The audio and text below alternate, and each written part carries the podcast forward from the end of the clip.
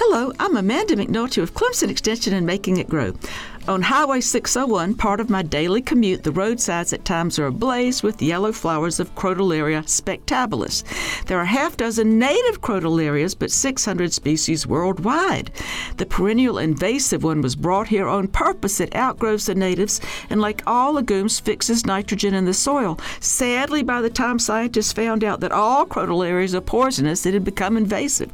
The genus name comes from the Greek crotal, which means rattle, and gives rise to the common name of rattlebox as the seed pods rattle when dried. I thought it was a reference to a baby's rattle, but crotal is also the root word for rattlesnakes genus Crotalus. So when the dried pods shake, do they make the sound of a baby's rattle or a rattlesnake's warning?